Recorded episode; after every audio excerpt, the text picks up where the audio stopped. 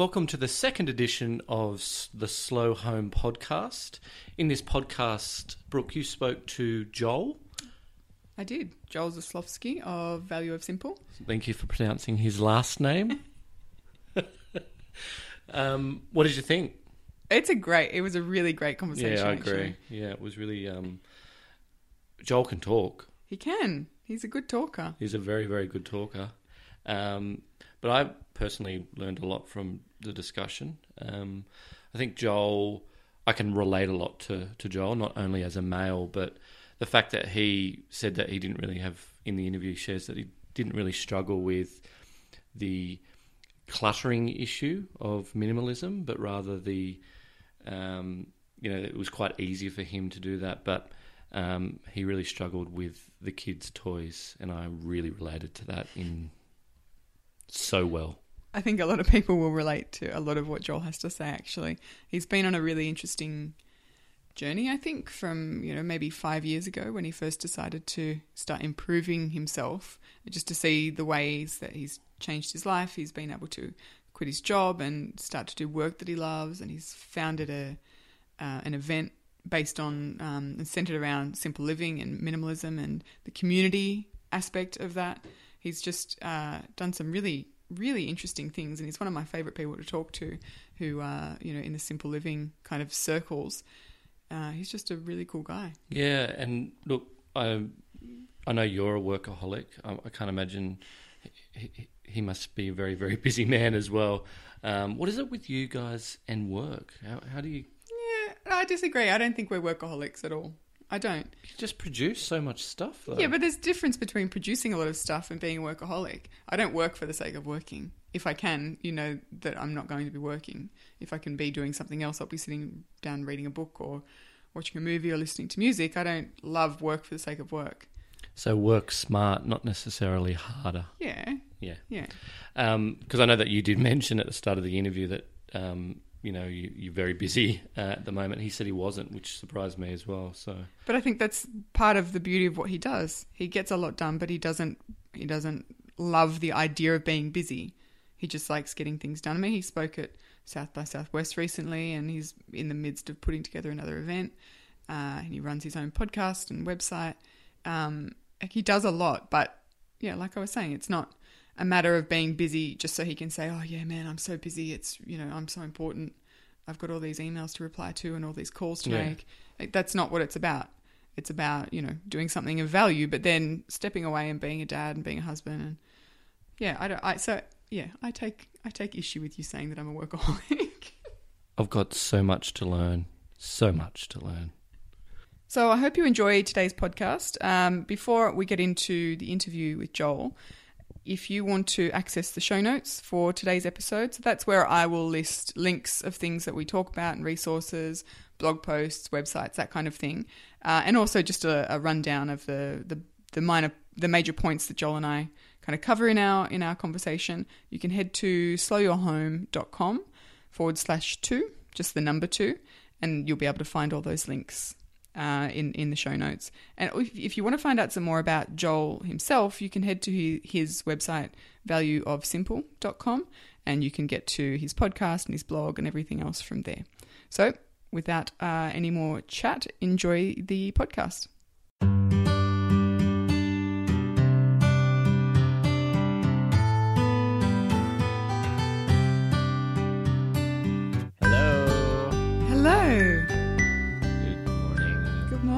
How are you? I'm excellent. How about you? I'm really well. Although it wouldn't be morning for you, would it? Well, no, I was saying good morning to you because I know it's morning for you. If I, I normally don't speak to myself, at least not verbally, I would say good afternoon, Joel. Well, good afternoon, Joel. Uh, so you're caffeinated, or at least you're starting to get that drip. I am. I'm caffeinated. I've had my one coffee. I'm I'm good. Okay. Yeah, 6 a.m. bright and early. Mm-hmm. Mm-hmm. I don't know. Well, I do know how you do it. I choose not to do it, but uh, kudos to you for being able to get up so early and get things cranking so early. Yeah, I think it's it's the only sort of chance I I um I get for uninterrupted time most days. So Yeah. those first couple of hours are golden. So last time I spoke to you, Joel, you had a lot going on. Can you tell me how busy are you right now? What are you What are you working on at the moment? I was busy. Fortunately, as of today, now that we're talking, I am not busy anymore, which is much, much more in line with how I want to live my life. I, I don't really, well, I do know why. The first three months of 2015, I overscheduled myself in a very intentional way, whether it was updating my book, uh, traveling for a festival called South by Southwest and presenting there, doing some um, some other work related stuff, and also just with my family. There's been a lot of additional time that I've been with my wife Melinda and my two boys Clark and Grant. Really, just throwing myself at all the things that I love throwing myself at. I've just been doing it a lot more those first three months of the year than I normally have. But things have since calmed down. The travel has receded. The regular slow flow of life has resumed, and I'm really excited about that. That's good to hear because it's it's sort of the ultimate irony, isn't it? You know, when you work in and on simplicity, but life gets busy in your work to promote simplicity. so trying to trying to manage to strike that balance and find your middle ground can be really difficult.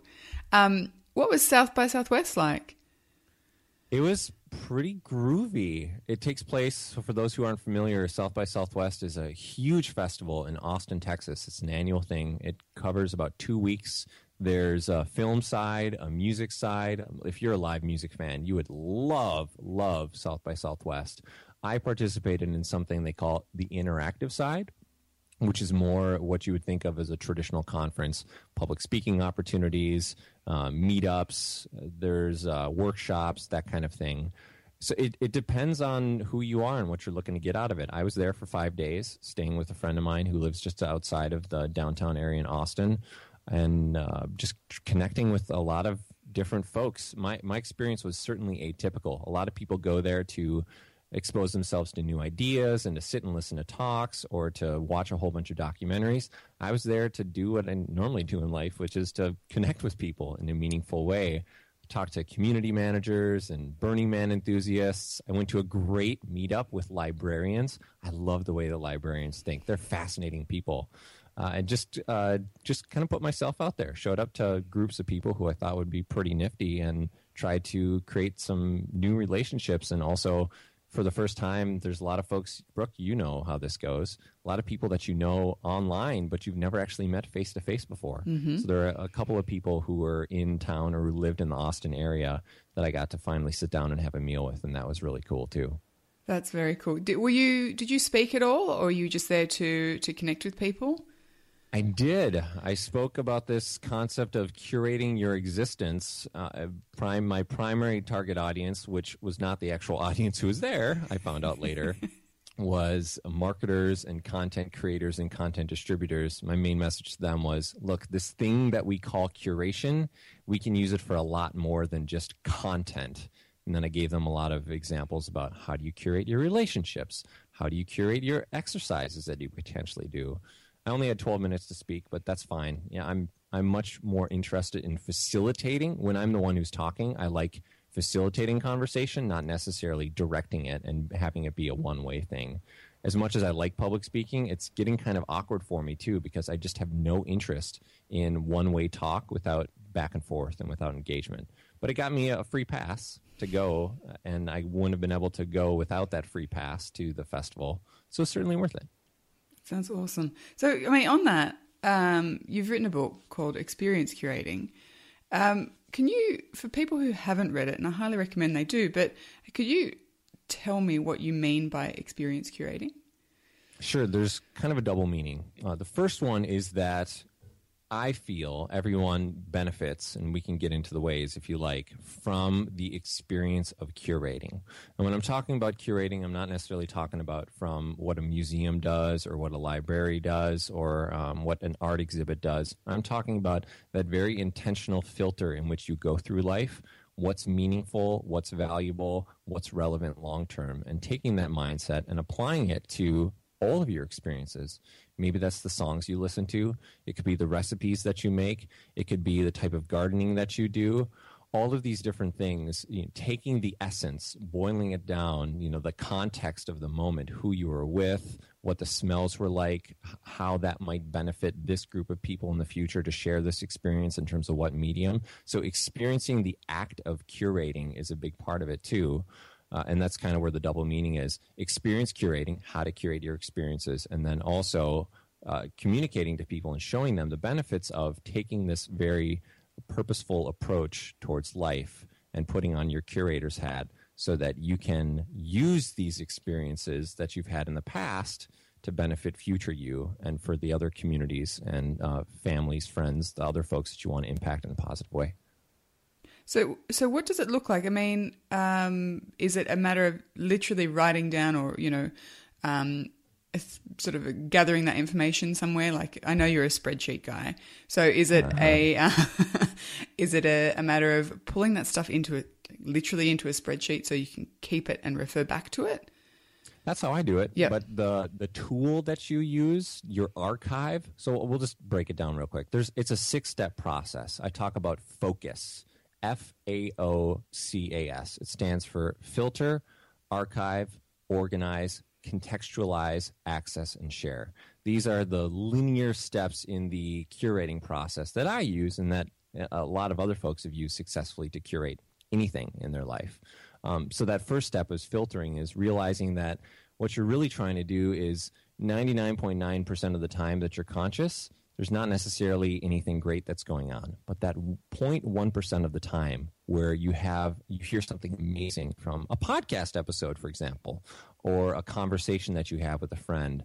Maybe there's um, a, a certain cloud formation that you see, and then you want to take a picture of it. So going through life, filtering for what's most meaningful to you that's one. And then the archive i use excel spreadsheets because i'm a total excel nerd. And i as you mentioned i love love love spreadsheets. Other people they might use evernote. Some folks might pen and paper. They might use what's called a commonplace book.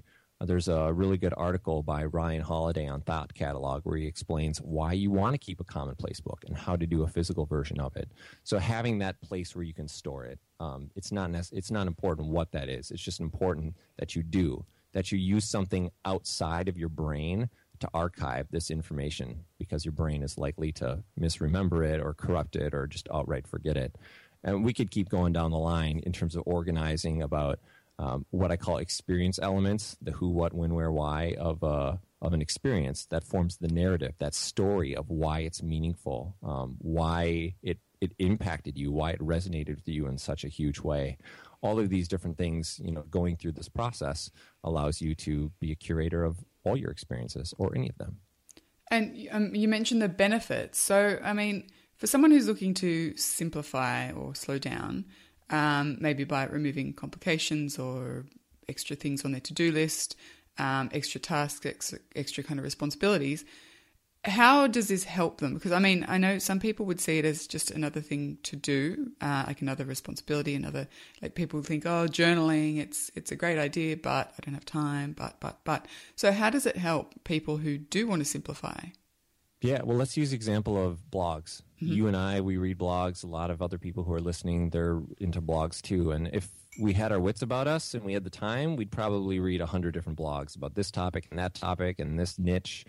But taking that curator's mindset and it, it really does one the tool that i use spreadsheets are super simple and spending more of my time in spreadsheets allows me to simplify my life. But independent of the tool let's say you read 100 different blogs and you've only curated you've only put one article over the past year out of those 100 blog posts into your curated archives meaning that it was exceptional in some way. Mm-hmm. well what about those 99 other blogs which you're just reading out of obligation but you're not exactly getting anything out of. So having this curated lens, if if I'm reading someone's blog and they're not, say, my best friend uh, for two years, and I've never curated something from it, I'm going to stop reading it because I realize, based on my archive, it's not meaningful to me.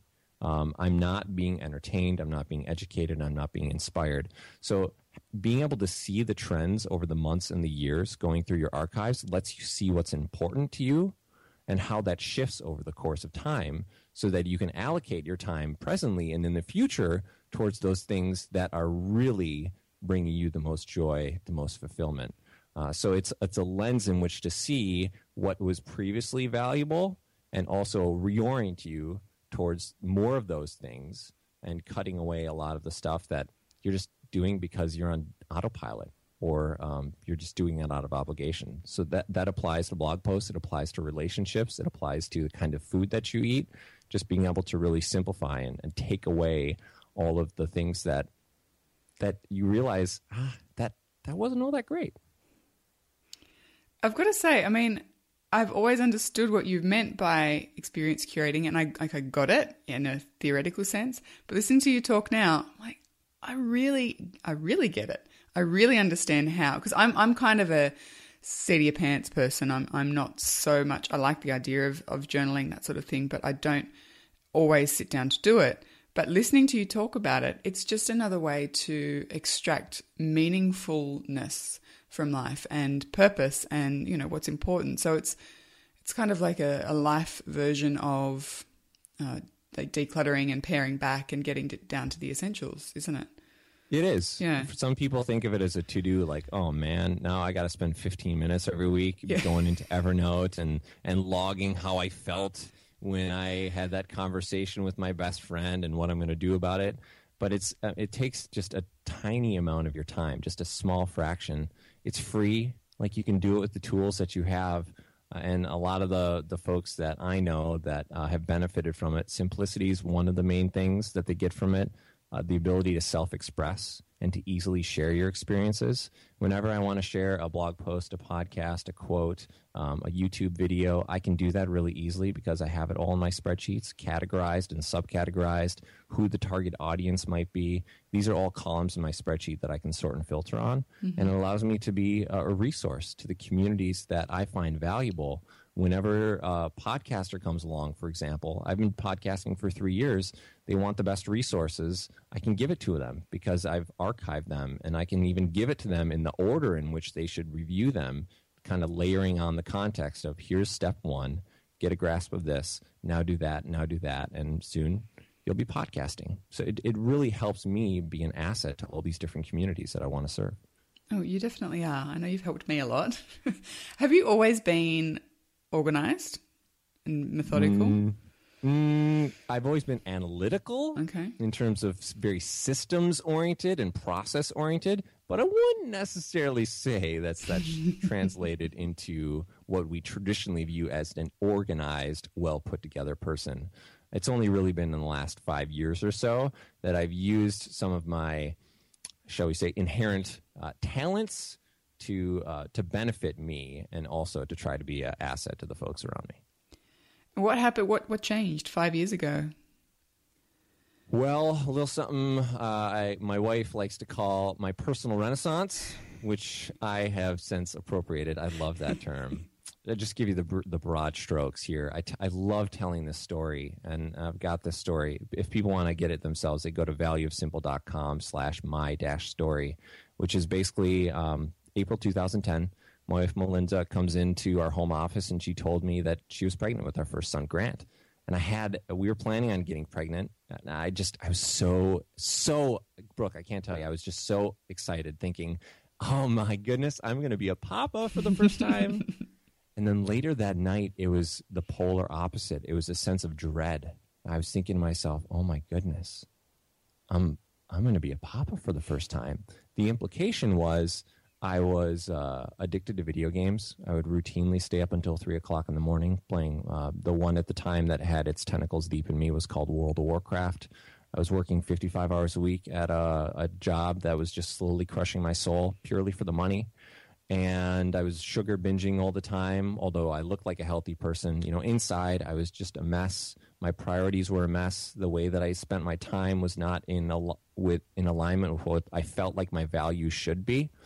Um, so I, I made a lot of radical changes that l- literally the next day that after Melinda told me that she was pregnant with Grant, I cut I cut out video games. I haven't played video games in five years. That in itself gave me so much time back, mostly for sleep, but also for other things. And I started exploring uh, blogs and podcasts about minimalism and the paleo lifestyle, and and figuring out that there's an alternate way to think and act and be and do. I was just in this bubble for the first 30 years of my life, and nobody thought to pop it for me.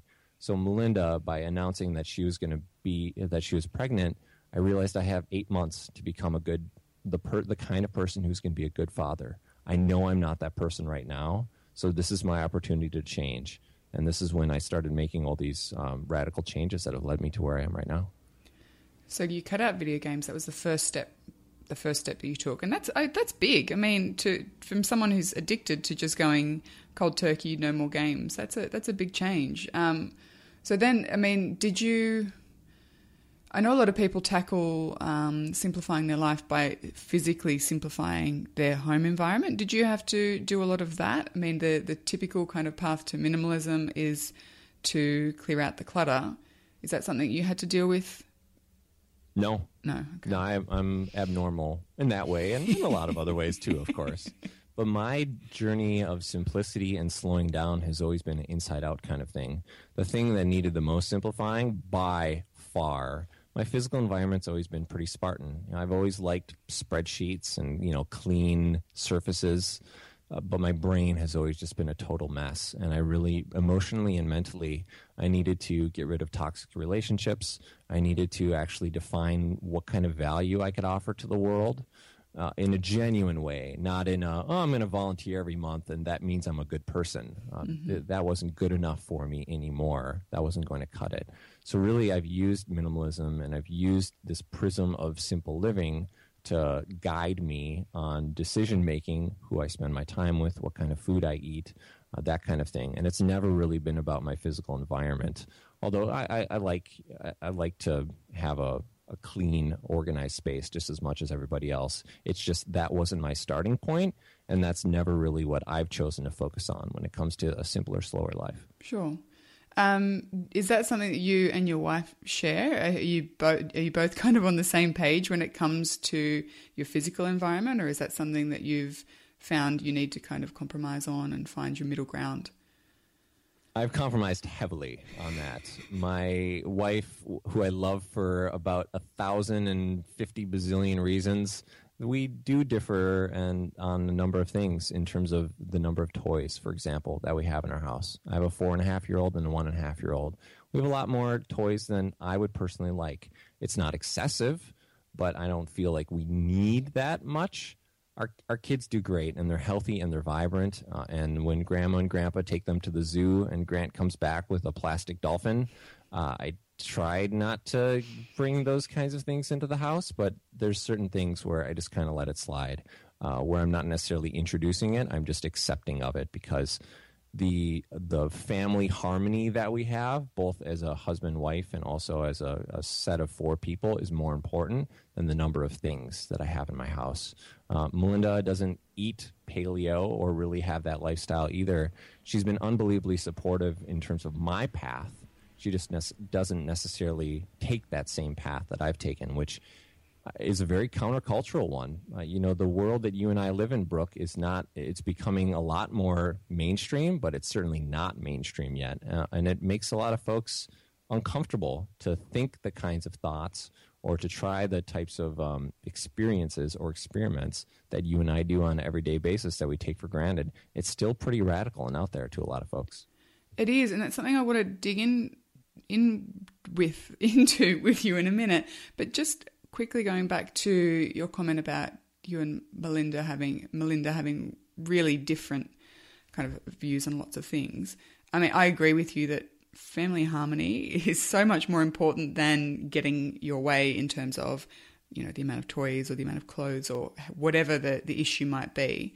Did you guys have to go through a process of um, coming to that agreement where you just agree to do things your own way, uh, particularly in terms of food and stuff? Or is that something that you know you've got a good strong marriage and it's just you understand to support each other that way because i know that's something that a lot of people really struggle with in their relationships when people have different ideas of what slow or simple or better or enough is yeah we just i don't know that we ever came to a explicit agreement that i can do these things without rocking the boat and she will do these things and everything will be great. Uh, one, uh, we've just, we've always been just great together, and we communicate very openly about what we're thinking and, and our dreams and our vision for our lives as an individual, as a couple, and as a family, or just how we want to contribute to society.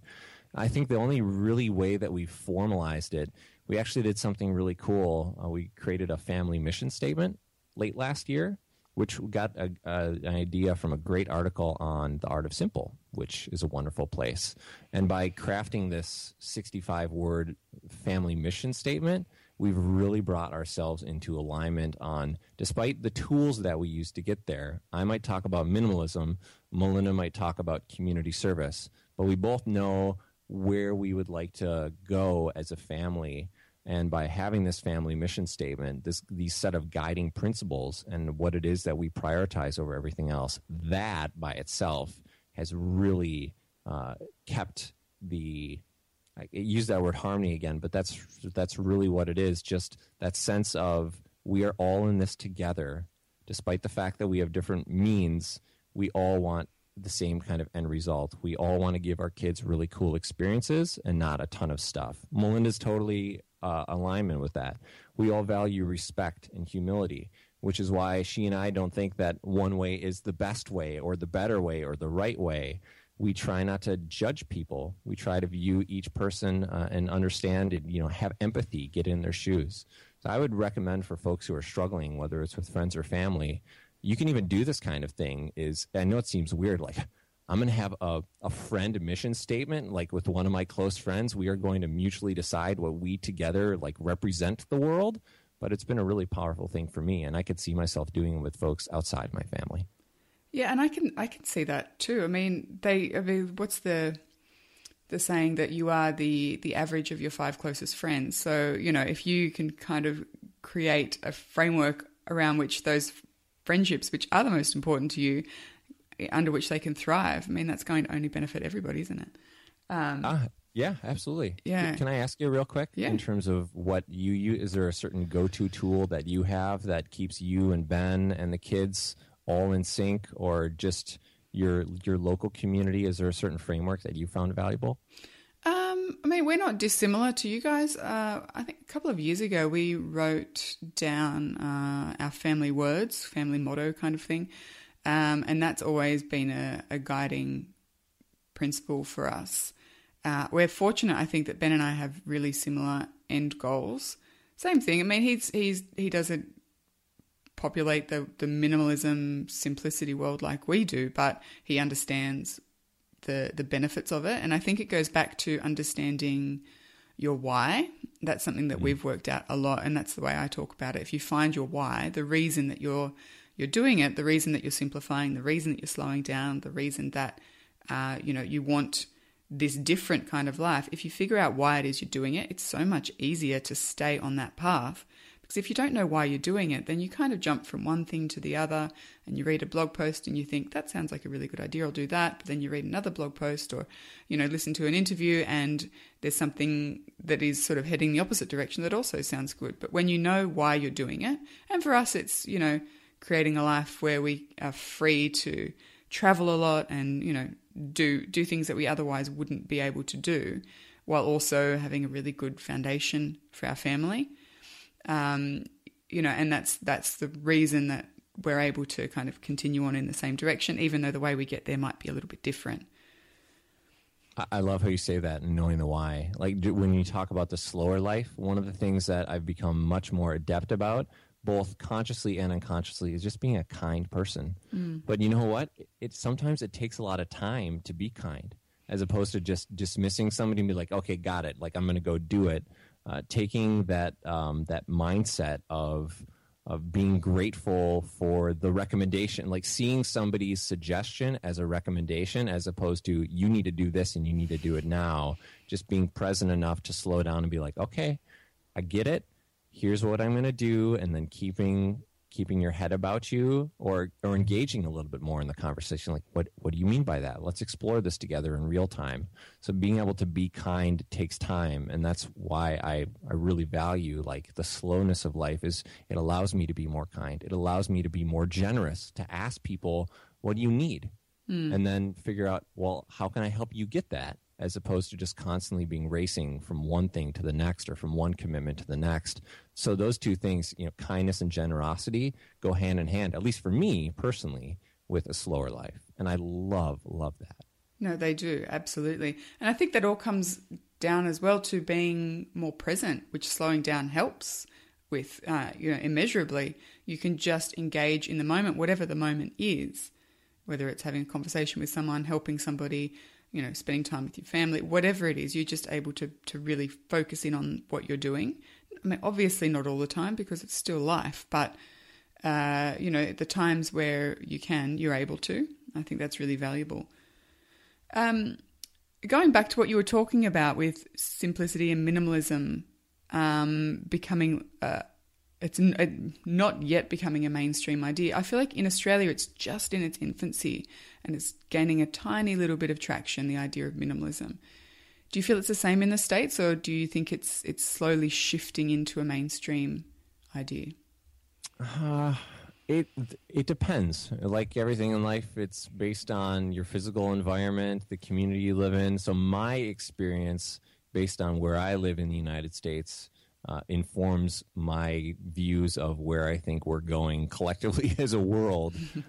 uh, is and it's hard to speak either at the city level, the state level, or at the country level. So just just in those really broad sweeping strokes, what I do see, separate from the conversations that I initiate with the folks that I encounter, and I'm always so quick not to to preach the benefits of the the simple life, you know, the slower life, but also people are starting to ask me more whether they hear my podcast or whether they just observe the way that I am. Why do you do that? Like, oh, I, I I've never really considered planting a garden in my backyard so you mean I can spend less money at the grocery store, make less trips to the grocery store, increase my self sufficiency, and get some sunlight and some vitamin D all at the same time, and also just have like this meditative experience of being in the backyard and and literally tending the ground and tilling the soil and planting my own food. Oh, yeah, oh yeah, that sounds that sounds kind of nice. Like maybe I should do that too. So I've noticed a lot of people taking a greater interest in um, some of these things that made us, historically speaking, such simple creatures as humans. Whether people are acting on that is another thing. And I think that's the big disconnect right now is there's a greater interest in the world of simple living, but I'm not sure that people are truly embracing it and acting upon it so for me, it feels like we're kind of in this transitional phase where acceptance of it as a concept is growing and the awareness of the alternative ways of thinking and being and doing are growing, but people actually living it, I'm not sure that I'm really seeing big differences right now. Yeah, I, I tend to agree. Um, I feel like simplicity and minimalism, they're having a bit of a moment uh, right now. You know, there's books being written at Mm, rapid pace and released, and blogs, and uh, you know everywhere I turn, mainstream media are talking about decluttering and simplifying. But I also feel like they're doing those things. Um, it's sort of being co-opted into mainstream culture of marketing and advertising, and in a way, it's just trying to sell you a different version of life, which worries me. um, I've seen that. Sorry.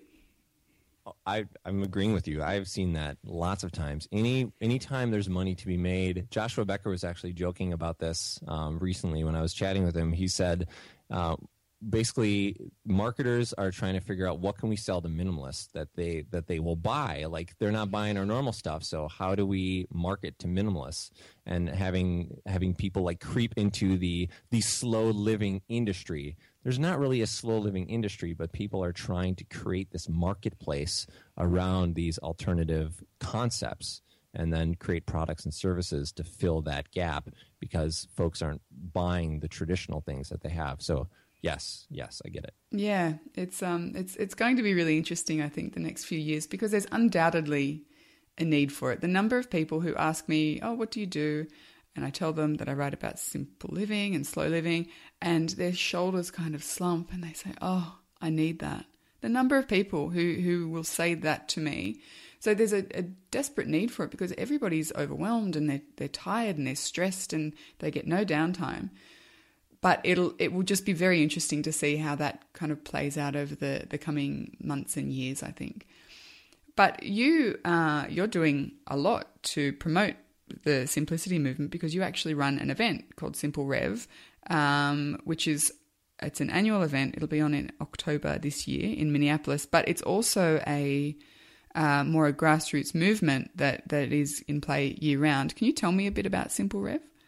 Sure. Well, it's fortunately it's not just me. Uh, I was the person along with Dan Hayes, who has a great podcast called Simple Life Together. He and I kind of had this idea that uh, people who are simple living enthusiasts, we didn't really have a place to congregate, to gather in person. So we thought, well, let's have an event. We'll have a, a workshop oriented event. We'll keep it small. Uh, and we'll just see who shows up. And back in October 2014, we had 55 people from across North America coming to connect and to educate and, and teach each other about all these different simple living concepts, which was amazing. Uh, but what we what we really have, our vision is uh, living at the intersection of community building and simple living. What we would like to do, other than hosting events, which is a ton of fun, we want to bring that world. We want to build connections, human connections, and community, strengthen communities around the principles of simple living, being intentional, slowing down, experiencing deep and routine gratitude, finding your contentment on the inside as opposed to externally from your stuff or trying to get validation from your relationships. These are universal things that humans have always wanted and will always continue to want. We can find them, we can provide them through simple living. So, being able to, what we're currently working on right now, besides our events, is creating um, resources, a field kit, if you will, for people to have these free, local, simple rev style gatherings in their neighborhood, in their community, where they can draw folks who are in alignment with them they don't need to justify why they do the things they do or have those awkward conversations mm-hmm. for 30 minutes where people just walk away like, boy, that dude's a total weirdo. Uh, being able to, yeah, you know what I'm talking about, bro. Yeah, I know. You've had those conversations. Uh, it's, it's really exciting. It, my goal personally, separate from all the amazing people, Sarah Waitkamp and Andrea Imsdahl are also a huge part of Simple Rev. They're part of our brain trust. We have so many amazing volunteers who help us with photography and videography and, and distribution of content. It's just, it's so cool. And, and we really want people to just connect in their local community and start to transform what it looks like at the local level because that's where the big changes will occur is all of these cool pockets that can expand slowly but uh, purposefully over time and increasing people's awareness of the, the simple life and all of the cool things that we can have in the 21st century, you know, without regressing, without forsaking technology, how we can use modern living to really promote simple living. That's what Simple Rev's about.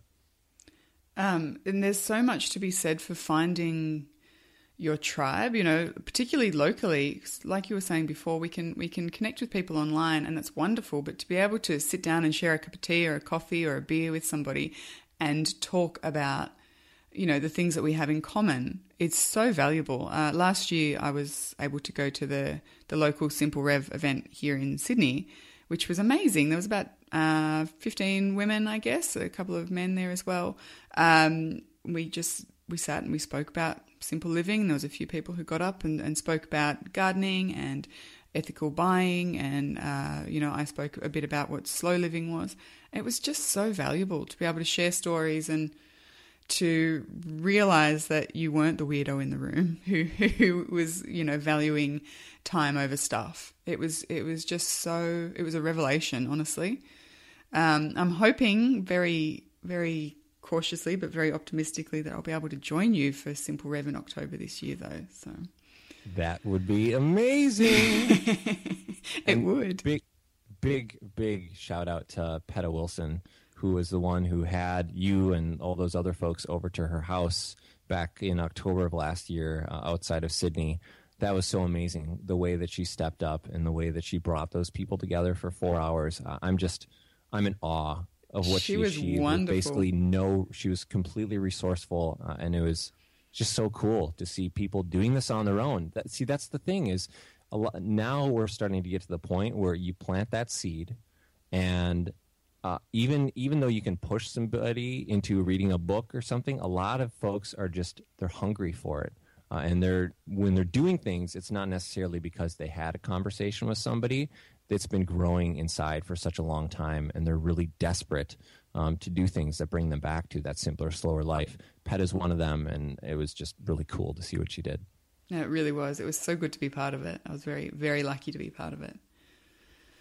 Well, Joel, thank you so much for joining us today. I hope you've enjoyed our chat because I know I have. Oh yeah, I've been smiling ear to ear since we started, Brooke. it's good to hear. Um, so tell me, where can people find out a little bit more about you before we, we let you go? Well, if they want to find out about me, they can go to valueofsimple.com. That's kind of my personal hub online. That's where my Smart and Simple Matters podcast is and other stuff that they can get. Um, if they're interested in this whole Simple Rev dealio that we've been talking about, then Simple Rev, that's simplerev.com. They can find out uh, if there's an event near them. They can, hopefully, they're listening to this a little bit in the future, and we have a field kit ready for them so that if they want to basically host these free local gatherings in their community. We'll give them the resources, the education, the sense of community that they need to do that. So really, those two places: Value of Simple or Simple Rev. Excellent. And you on? Uh, are you on social media? Do you do the Twitter or Facebook? I do the Twitter a little bit and Facebook not not so much. Uh, I'm at Joel Zaslofsky on Twitter, and I really I know I'm one of the weird ones again, but I love Google Plus. So if, if anyone out there is on Google Plus and you, you want to connect with me, head on over there. I'd love to strike a conversation. I'm sure there'll be one or two people who use Google Plus, Joel. Yeah, hopefully. well, thank you again for your time, and um, I'll chat to you soon.